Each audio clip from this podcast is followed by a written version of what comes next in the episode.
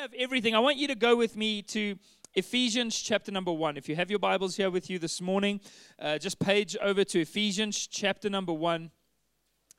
I'm going to be reading from verse 3. Uh, or if you have a smart device, you can just scroll over there right now. Ephesians chapter number 1. And verse 3. And I'm going to read through to verse 10. Paul writing here says, Blessed be the God and Father of our Lord Jesus Christ, who has blessed us in Christ with every spiritual blessing in the heavenly places. He has blessed us in Christ with every spiritual blessing in the heavenly places. Even as He chose us in Him, we were chosen in Christ before the foundation of the world, that we should be holy and blameless before Him. In love, He predestined us for adoption as sons through Jesus Christ, according to the purpose of His will, to the praise of His glorious grace, which He has blessed us in the beloved. In him we have the redemption through his blood, the forgiveness of our trespasses according to the riches of his grace, which he lavished upon us. I, I love the language there. He, he, he took this grace and he didn't just give us a little bit of it. He didn't just say, hey, here's your portion, but he lavished it upon us. He gave us more than what we need. Wherever our sin abounded, he says he has more grace than you could possibly need. He lavished this, this grace upon us, in all wisdom and insight, making known to us the mystery of his will, according to his purpose, which he set forth in Christ. Again, the purpose in Christ, as a plan for the fullness of time, to unite all things in him, things in heaven and things on earth. A lot of in Christ, in him, through him, uh, in that passage. It shows us uh, just what we have in Jesus. Last week we spoke about identity and we spoke about how we will always be running after things as long as we don't have it settled in our hearts, as long as the foundation of our lives is not this identity that we have in Christ. And here it is showing us that in Christ we have redemption, in Christ we have an inheritance, in Christ we have all things. Matthew 4, verse 8 to 10 says, Again, the devil took him, it's talking about Jesus here. Again, the devil took him to a very high mountain and showed him all the kingdoms of the world and their glory. He said to him, All these I will give to you. This is the devil speaking to Jesus. He's, he takes Jesus up onto a high mountain and he says, All these things I will give to you if you fall down and worship me. Then Jesus said to him, Begone, Satan, for it is written, You shall worship the Lord your God, and him only shall you serve. The Bible tells us that Satan left him and angels came and strengthened Jesus in that moment. I want to uh, speak a little bit this morning about what we have in Christ. And I'm going to be looking mainly at Ephesians 1, what we have in Christ and how this changes the way we live our lives. So let's just go ahead and pray this morning, and uh, we're going to take a look at this passage of Scripture. Jesus, we just know that you're present this morning. And we thank you that in you we have all that we need, that you have given us everything pertaining to life and to godliness, Father. We thank you that we are not in lack this morning. We are not poor this morning spiritually, Jesus. We are not, we, you haven't withheld any good thing from us, but we are your children. We know our Father, we know your love. And we thank you this morning that you speak to us, you strengthen our faith, you encourage our hearts, you open your word to us. You enlighten our hearts, God, that we can grasp the hope and the inheritance and the power that is available to us in Christ. And we thank you for this in Jesus' name. And everybody said, Amen. It really seems like no matter how much we have in life, um, we always want more. Right? Have you, have you ever noticed that in your own life that if you are planning for something, you're saving up for something, there's something specific that you really want to own, that you really want to buy? Maybe it's a, a bigger house or a better car or uh, something for one of your hobbies. And, uh, and you're so desperate for that thing that you start putting your money aside. Is that an actual duck? Things you never thought you would say while preaching. Hashtag actual duck. Uh, all right. So, certain things that you. Uh, that you save for that you really wish you could have. And, and I remember doing this. I've done this with several things in my life where I have wanted to, uh, for example, once I started mountain biking. And so what happens is, is that in the beginning, you're okay with an entry level mountain bike. And you take a look at the mountain bike and you read up all the specs. And then the more research you do, the more you find out about the components and, uh, and the different things that, that you can add to that bike and the suspension and whether it's an air suspension or a, or, or a spring suspension and you, and you kind of you know you went from i'm just going to spend a little bit of money to now i'm actually the money just increases increases. And i remember one time saving up so much money so that i can go and buy this mountain bike and the moment i had bought it and i spent so much on this bike i immediately noticed that there was a model that was just like one better than that I don't know if that's ever happened to you. You, you love this car, you've got to have this car, you buy it, and then you're like, but that car is amazing. And I've seen that this starts early. I've seen this when I take my son uh, to go shopping. Um, you know, whether it's sweets or a toy, it's one of the, the hardest things. It's actually a little bit of an unfair position that you put a three year old in or a four year old in when you say to him, come and pick a toy in the store. Because he'll look around and pick one thing and, uh, and, and, and think, oh, this is the one that I want. And then as he's walking to the till, he sees something else. And he goes, No, wait, I'm, I'm going to put that one down and I'm going to pick this one up. And as he walks further, he, he looks at something else and he goes, Wait, not this one. Now it's this one. And, and, and so as he goes along, even if you're even if it's just a sweet that you're pushing the trolley through, you know, the, the, the 10 kilometers of sweets, you temptation you've got to get through in order to pay your bill.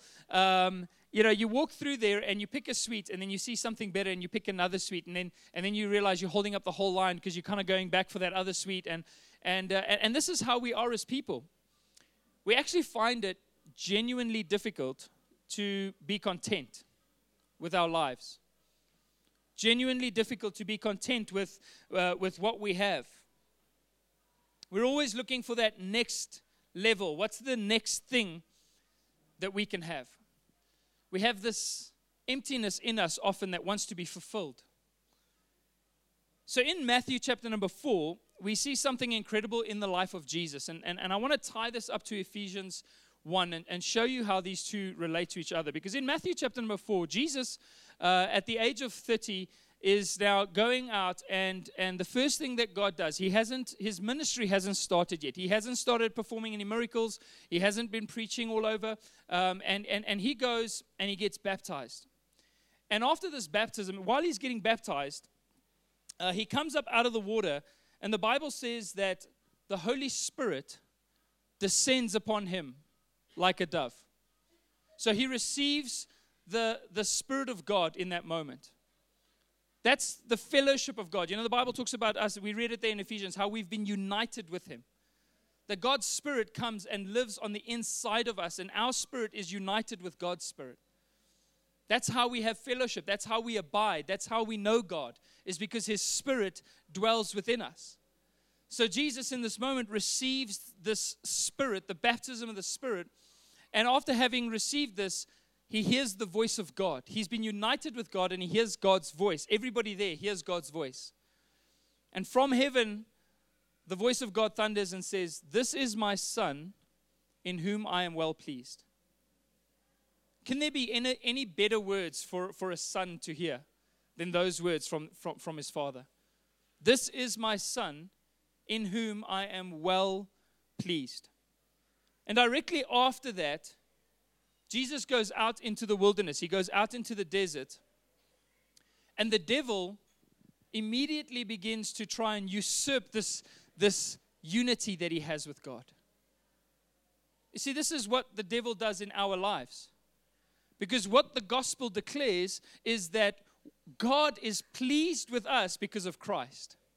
And that we have been united with Christ through our faith. We've been united with God through our faith in Christ Jesus. And what the devil immediately comes is he says, Do you have enough? Is that enough for you? He takes Jesus, the devil takes Jesus up onto this mountain and he shows him all the kingdoms of the world, lays it out in front of him. And he says, I can give you this. I can give you this. All of this can be yours.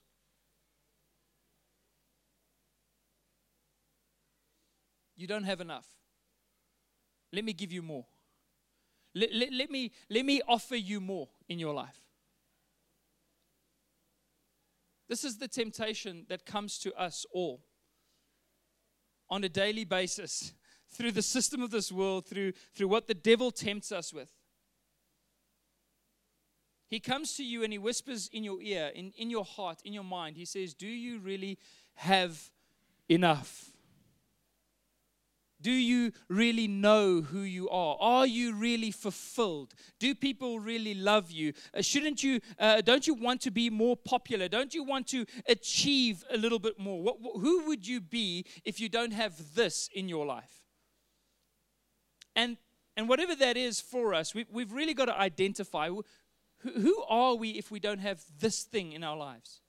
Maybe it's your career. Maybe you really find a lot of your identity in what you do. Or maybe, maybe it's your bank account. Maybe you, you find a lot of identity in, in, in what you earn. Maybe it's, it's the people you hang out with and you find a lot of identity with those people. And the question is, is that if that was taken away from your life, would you still know who you were? And I've been through many moments like this in my life where certain things have been taken away, and I think to myself, who am I if I'm not that person? And it betrays the fact that I am hidden with Christ in God. It betrays the fact that, that I sometimes find my identity in other things. We all do. And that's exactly where the battle lies. We know what God has declared over us, but the devil comes and he goes, Do you have enough? Do you, who would you be if I took this away? And what he does is he promises us more. He says, Take a look at everything that I can give you. I can make you more popular. I can help you achieve more. Causes us to doubt our significance and our worth. And the devil is so kind of um, confident in this plan that he actually tried it with Jesus himself. I mean, if, if you had to compare your own life to Jesus, Jesus has come from the Father, he's intimately acquainted with the Father. But yet, even there, the devil goes, I know that the Father said he was pleased with you, and I know you've, you've received his Spirit, but don't you want all of this? Don't you think that all of this would make you feel better about yourself? And oftentimes, through those kinds of suggestions, the devil can really create a kind of hole on the inside of us that says, I need more. I need this to be happy. I need this to be fulfilled. I need that amount in order to be satisfied. But what we find is, is that the more we search after those things, the more we run after those things, the more the hole grows. Jesus didn't submit to the temptation that Satan put before him because he understood something so fundamental something so critical that I'm hoping all of us can grow in and, and uh, our understanding and our, and our acceptance of this can, can grow in exponentially over the, the, the weeks and months that lie ahead. And it's understanding this thing that God said to Jesus, This is my son in whom I am well pleased. God wants us to know that. He wants us to understand that we are well pleasing to him because of his son. I tell my boy Eli, I tell him that I love him a lot. And so I kind of in, invent new ways of telling him. I tell all my boys, the other two just can't talk yet, but I'll, I'll have better conversations with them soon. Um, but with but with Eli, he, he can converse. And, and so I, I'd say to him often, I say, Eli, guess what? And he says, What, Dad? And by this point, he kind of knows what's coming already. And I say, I love you so much. And he goes, and, and this week he said to me, I know, Dad, you tell me every day you tell me every single day. And I said, But I'm going to keep telling you every single day. And he said, Why?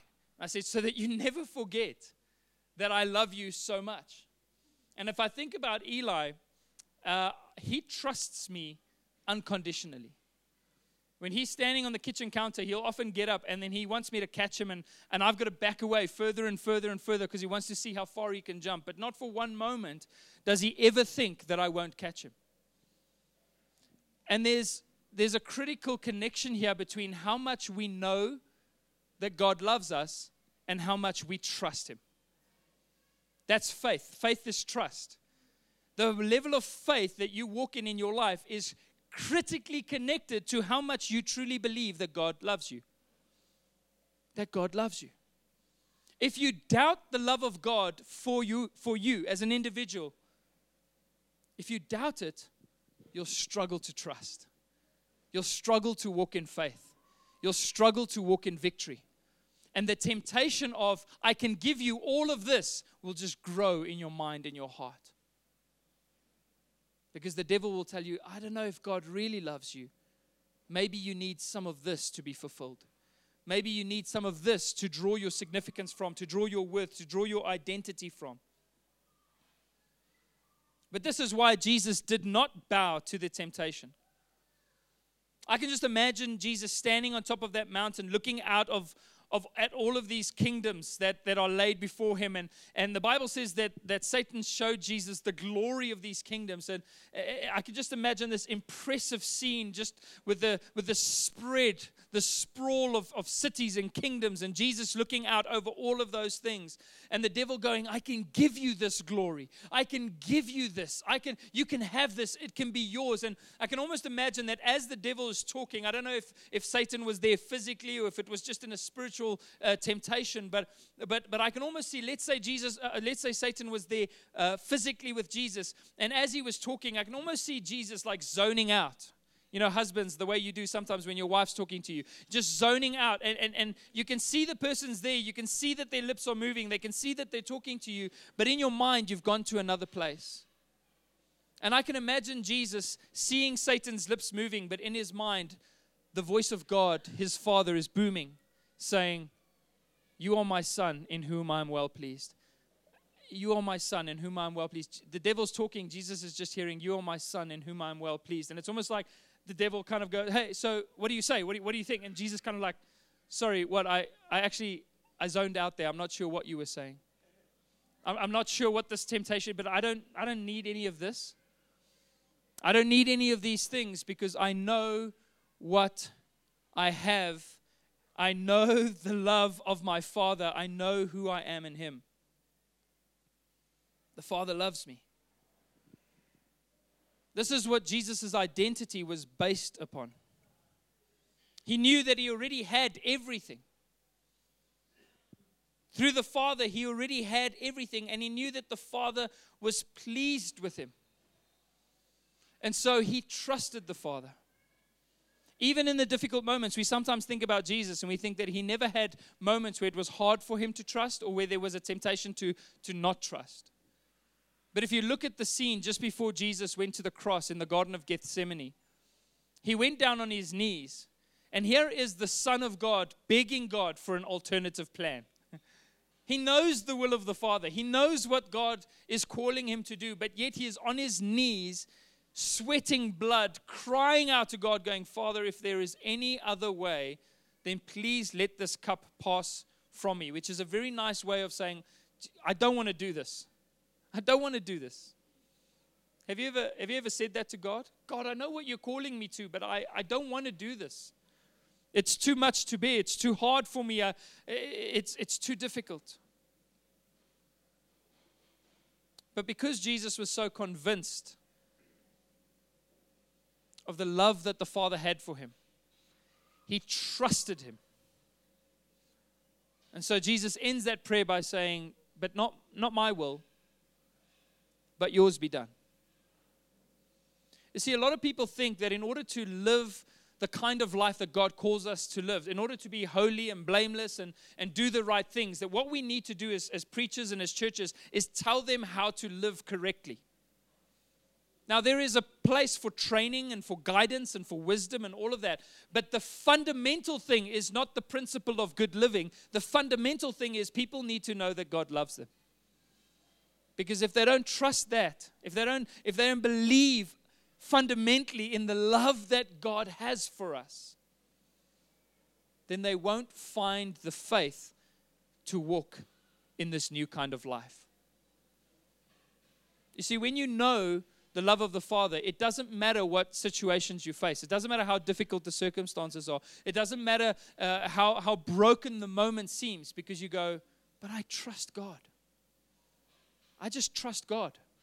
I can't even tell you how he's going to figure this whole thing out. I, it seems clueless to me. I don't understand any part of the situation, but I know one thing I know that God is good and I know that he loves me. And that's what God wants us to understand the love that He has for us. The love that He has for us. It's so important for us to know that God loves us. The Bible says, In this is love, not that we loved God, but that He loved us. If you want to know what real love is, the love of God isn't dependent on how well you love Him. And for such a long time, I struggled to walk my walk of faith because I thought that God's love for me was dependent upon how much love I had for Him. But it's actually not like that. The Bible says that He loves us, and that's what inspires us to respond to Him in love. The Bible says that when we were still rebels, when we were still sinners, God forgave us and it's that forgiveness. Those who have forgiven much love much. It's that forgiveness that spurs us on and drives us forward to be holy and blameless people who love to please God and walk in righteousness. You need to know this morning that you are loved, and you need to know this morning that you are forgiven. It is so critical for us to know that. You need to know that condemnation has been removed from your life. Because condemnation will make you hide from God. If you feel condemned, if you feel ashamed, if you feel like God's love won't be able to cover your sin and, and, and, and what Jesus did through the cross, then what you will do is hide. And we see this right from the very first sin. When Adam and Eve sinned, the Bible says before that moment, they would walk with God in the cool of the afternoon through the garden. Just imagine that. That's, that's incredible. Walking with God in the cool of the afternoon, having a chat about how your day was. That's, that's the connection that Adam and Eve had with God. And after they sinned, the Bible says they hid themselves. They hid themselves. Condemnation will make you hide yourself from God. You won't be open to His voice, you won't be open to His leading. But when you understand that in Christ, our condemnation has been removed because your sins have been forgiven through, the, through what Jesus did on the cross, there's a boldness. It says, God, I'm here. I'm, I'm not perfect and I, and I mess up. And even when I mess up, I can come to you and I can be honest. My boy has done this because he knows. He, if you ask him, you can. I, I challenge any of you. You can go and ask him. If you ask him if, if he's if if you say to Eli, Does your dad love you? He'll say, Yes, even when I'm naughty. Because that's something that we tell him is that, boy, even when you are naughty, we're not happy about the fact that you were naughty, but we still love you. And it won't change that. And so, you know what that created in Eli? An honesty. I asked him yesterday that his brother was crying. I walked into the room. I said, What happened? And he said, uh, I don't know. He's just crying. And I said, Boy, what happened? And he said, Okay, I hit him. And he's very quick. He's like, But you still love me. Hey, you still love me. so he can be honest because he knows it won't change the way I feel about him. And with God, we can be honest about our sin. We don't have to hide in the shadows anymore because we know that it won't change the love that God has for us. When God looks at us, He does not see our sinfulness. Now he sees it, he knows it's there, but he doesn't he doesn't equate our value and our relationship is not based on how much sinfulness is present because when God looks at us, he sees Jesus. He sees the perfection of Jesus. The Bible says that when we were baptized into Christ, it says those who were baptized into Christ have put on Christ. One translation says, like the putting on of new clothes. Put on Christ. When you put your faith in Jesus, what happened is, is that you put on his righteousness. Your old sinful self was put away, and you have put on a new garment, a new righteousness. And when God looks at us, he sees the perfection of what his, son, what his son did on the cross. Does that make sense to you this morning? When he looks at you, he sees Jesus. And so when he looks at you, he declares the same thing that he declared over Jesus, which is, This is my son, this is my daughter, in whom I am well pleased. in that uh, verse we read in the beginning, those verses in, in Ephesians chapter number 1, from verse 7, it says, In him, in Christ, we have redemption through his blood. We've been redeemed the forgiveness of our trespasses according to the riches of his grace, which he lavished upon us in all wisdom and insight, making known to us the mystery of his will, according to his purpose. God did it for a purpose which he set forth in Christ. Our purpose comes alive in Christ. We are hidden with Christ in God as a plan for the fullness of time to unite all things in him, things in heaven and things on earth. And so this scripture talks about how we have been united with God through the redemption that we have received in Jesus. There's nothing separating you from God anymore. There's no barrier to cross anymore. You are in Christ and He is in you. We've been united, we've been reconciled. The Bible says uh, later on in Ephesians, those who stood afar off have been brought near. You've been brought close to God. And so God looks at us and says, This is my son, this is my daughter, in whom I am well pleased.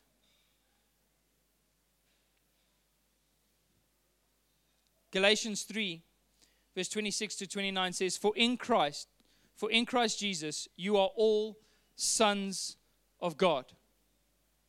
In Christ Jesus, you are all sons of God through faith. For as many as you were baptized into Christ have put on Christ. There is neither Jew nor Greek, there is neither slave nor free, there is neither male nor female. You are all one in Christ. In other words, it doesn't matter what your background is, it doesn't matter what, uh, what your, your, your, your gender is, it doesn't matter what your past looks like, it doesn't matter what your bank account looks like, it doesn't matter. In Christ, all of us are accepted. We've all become children of God. God doesn't pick his children based on socioeconomic circumstances or, or how well you can achieve or how well you do things. All of us have become one in Christ, and, he, and we are all children of God. And it says, And if you are Christ's, if you belong to Jesus, then you are Abraham's offspring, heirs according to the promise. You have become a, a co heir, the Bible says, with Christ. We are heirs according to the promise. There is an inheritance. We are children of God. So, this is what Paul is trying to tell the church in Ephesus that you're no longer an outsider. You're no longer standing afar off trying to claw your way into God's good graces. No, you have been adopted as a child. And as a child of God with an inheritance, you have been blessed with every spiritual blessing. You have everything in Christ. We are not beggars of this world. We are not people walking around looking for handouts from God because the Bible says He has already in Christ given us all things. We are not poor. Jesus came to proclaim the good news to the poor, which to a poor person, good news is, is that you no longer have to be poor. And he was talking about the, the poverty of mankind. The poverty of, of, of the lives that we live without Christ. And he says, You're no longer those beggars because in me you have all things. It's been given to you, it's yours. You're loved, you're forgiven, you're blessed. You're called.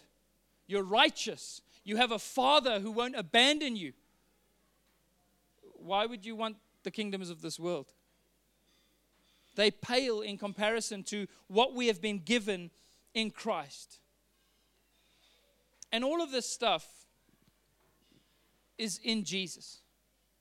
It says over and over again, it says, We are blessed in Christ, that He chose us in Him, that we've been adopted through Jesus, that in Him we have redemption. There's all these in Hims through Christ. It's by Christ. It's, it's all comes through Jesus. I want to find out, does anybody have a set of keys here this morning? Anybody with, with like a bunch of keys? Uh, you know, you have two kinds of people. You have the single key kind of people. I'm a single key kind of guy. One thing, maybe a key ring, maybe a key ring. But does anybody ha- here have like a bunch of keys? Because then you have the other kinds of people. These kinds of people, all right? hey, there's more than keys on here drums, guitars, can have a whole little band here. But you know, for a lot of people, how they view Christianity is that it's about going through the Bible in order to find the right key for the situation. So you need healing in your life. So you go, okay, okay, wait. Let me let me go through the keys and let me see if I can, in the scriptures, uh, find the right key for my healing. And then they go, okay, wait, I think it's this key. And they try it and they go, well, I'm not really getting healed. So maybe that was the wrong key. And so they go through the next one and they go, maybe it's this key. Maybe this is the key. This is the scripture. This is the formula that will unlock my healing. And, and, and they go through the keys for every situation in life, uh, uh, treating the Bible almost like a, a book of formulas that you will draw your, your, your correct uh, key for uh, to go through that specific door. But what I found out is that this is not how the gospel works. This is not how the Bible works. It's not a, hundred different keys to a hundred different doors to get a hundred different blessings. That's not what we're doing here. What the Bible is very clear about, can I swap this for, for, your, for your key? What the Bible is very clear about is that there is only one key. There is only one door to every spiritual blessing. And his name is Jesus. We put our faith in one key, not in little formulas and, and, and little tips and tricks that we can do to, to try and, and, and get from the Bible what we feel we want in our lives. No, one key, and in Christ we have all things. So that's where our faith is. Our faith is in Christ. Our faith is in what He did for us on the cross. Our faith is in the gospel of Jesus. He speaks right to our hearts. We spoke about that last week. Jesus pushes past the peripheral and he goes right to your heart and he speaks fulfillment to your heart. He's not trying to pander around little details and little issues. He wants to get to the foundation of your life. And a lot of people walk around because they don't know that God is pleased with them. They don't know that there is no more condemnation. They don't know the love of God. They walk around with a big hole on the inside of them. And the devil offers up one thing after another that we think will fill that hole, but actually produces a bigger hole. It actually only uh, causes more brokenness and hopelessness and despair. I, I, I described it to somebody like this it's like walking up to a, a big, deep well and taking out a coin and throwing it down the well, hoping that it will fill the well. That coin is not going to fill the well, it's going to lie somewhere at the bottom. And if that is the way that you are going to try and fill the void in your life, guess what? It's going to cost you a lot and it's never going to truly fill you. It's only going to cost you. And so the Bible is declaring over us. Paul here is writing to a young church in Ephesus, and he is saying, I want you to know that you are not running around looking for things. You already have everything in Christ, it's already yours. It was already secured for you on the cross. And so he carries on in Ephesians 1, and, and I just want to read these next few verses from 15 to 23 to show you what Paul declares. If you have your Bibles, you can go with me to Ephesians 1:15. He says, "For this reason, for this reason, because I have heard of your faith in the Lord and your love toward all the saints, I do not cease to give thanks for you, remembering you in my prayers." So Paul says, I, am thinking about you, church. I've heard about your faith. I've heard that you believe in Jesus. So I'm praying for you. I'm praying for you. So, what is it, Paul? What are you praying for the church for? What do you hope that the church will, will really come to know and understand? He goes, I'm remembering you in my prayers that the God of our Lord Jesus Christ, the Father of glory, may give you the spirit of wisdom and revelation in the knowledge of Him, having the eyes of your hearts enlightened having the eyes of your heart enlightened. He says, I'm praying. Essentially, if I can sum that up, that you would get this, that you would see this. Saying that God gives you the spirit of wisdom and revelation in the knowledge of Him means I am praying that your eyes would be opened up so that you can get what you have in Jesus. That you can, you, it's like it's like when you see something amazing and you run inside. Maybe it's like a big storm cloud or it's a sunset, and you run inside and you go, "You've got to see this. You've got to come and see this." That's essentially what Paul is saying. Hey, you've got to come and see this. This is incredible. This is amazing. What we have in Christ. Hey, guys, don't don't, don't be blind to this. You've got to see this. You've got to see what we have.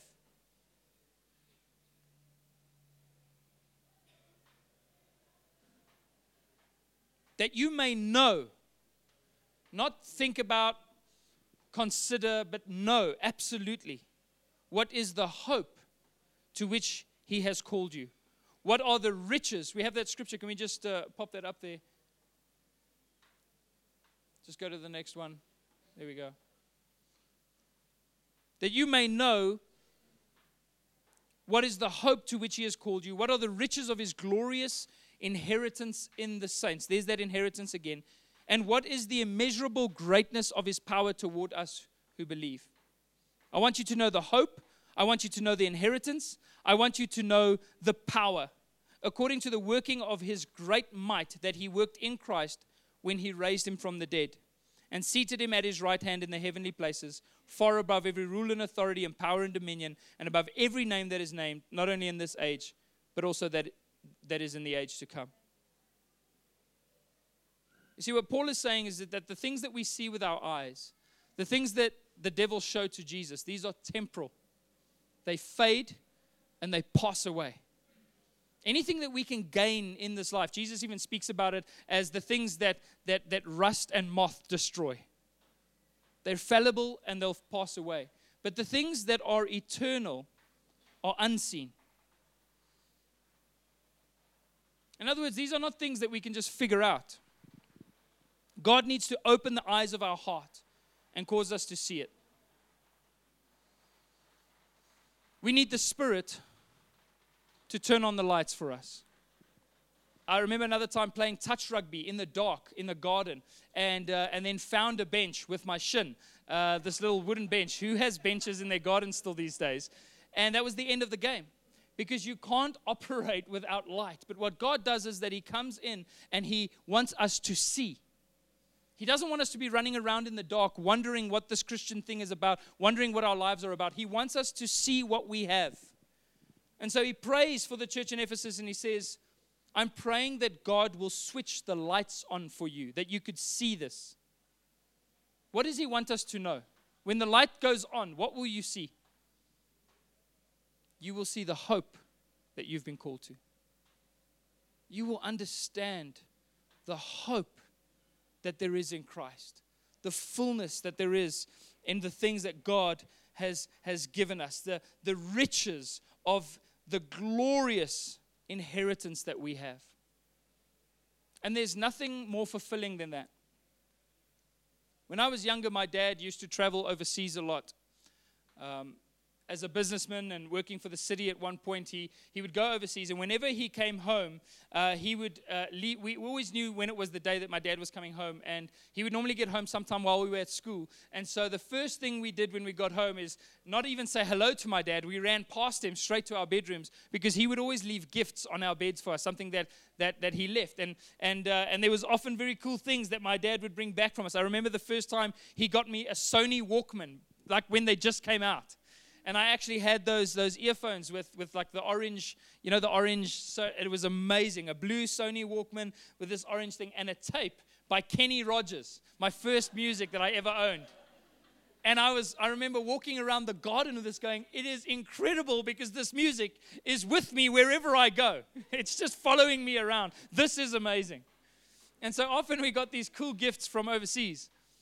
But the one time I ran into my room and my dad had left a Bible on my bed. And I was, to be honest, a little disappointed. I was hoping for maybe another Kenny Rogers tape, and I got a Bible. But you know what? I read that Bible. And thinking back, it was the greatest thing that I could have been given. It was the greatest gift I could have received because it helped me to understand what I truly have which was far more than a, than a Walkman or a tape or a song by Kenny Rogers could give me. It helped me to understand who I am in Christ and what I have in Christ. And Paul's saying that he wants us to understand this incredible life that God has given us. He wants us, the Bible says, to taste and see that God is good. And then he says this He says, I want you to know the immeasurable greatness of his power toward us who believe. The immeasurable, it's, it's, you can't even measure how great God's power is towards you who believe. The Bible says the same power in that scripture that raised Jesus from the dead. Are you facing a situation right now that you're thinking to yourself, I cannot overcome this? This is too great for me. Maybe it's, you know, one of the areas that we struggle the most in is personal change. Will I ever be different? Will I ever be able to change? Will I ever get through this? Will I ever get over this? Paul goes, Guys, guys, guys, you've got to see this. You've got to understand that the same power that raised Jesus from the dead is working in you. That's the hope. That we have everything of Christ within us, we have the power of God within us.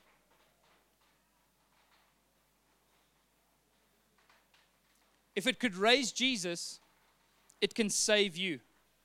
If it could raise Jesus, it can deliver you. If it could raise Jesus, it can heal you. If it can raise Jesus, it can transform you. Paul says, I want you to know the power. I want you to know the hope. I want you to know the inheritance.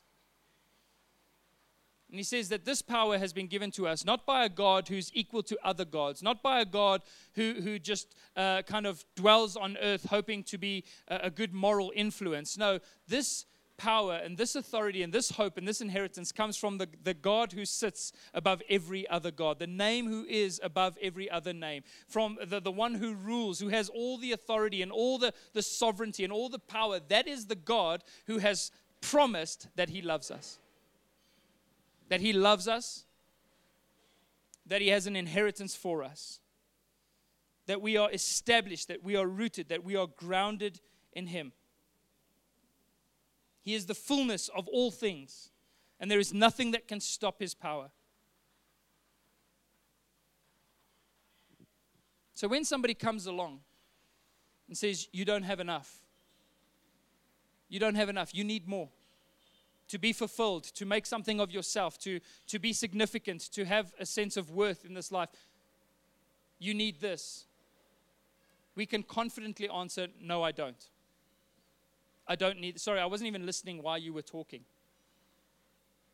Because I know who I am in Christ. And I know that He has blessed me with every spiritual blessing in the heavenly places. I know that I am the one, because of my faith in Christ Jesus, in whom God is well pleased. We're touching on some very deep identity issues. And for as long as we doubt that, we will always struggle to faithfully follow Jesus. But when we grasp this, when we see this, the Bible says in that scripture that we read in the beginning that God chose us according to his will. He chose us to be holy and blameless before him. Not like he picked a bunch of people and said, okay, be holy, be blameless. I want to see it. Let's see if you, uh, you're the ones I chose, so please do it. No, he chose us to create that heart in us by showing us that we already have every spiritual blessing. We already know who we are in Christ. We, our, our identity has been fundamentally changed. We know the love of the Father, and so we live different kind of lives. This week, I really want you to think about that. And if you didn't hear last week's message, I want to encourage you to go and download it from, from SoundCloud and just listen to it because it just ties in. But I want you to know that when God looks at you because of Christ, He is pleased with you. And He has given you everything that you need pertaining to life and godliness. And He'll take care of us physically and spiritually because He is a Father who loves us and we can trust Him. Amen.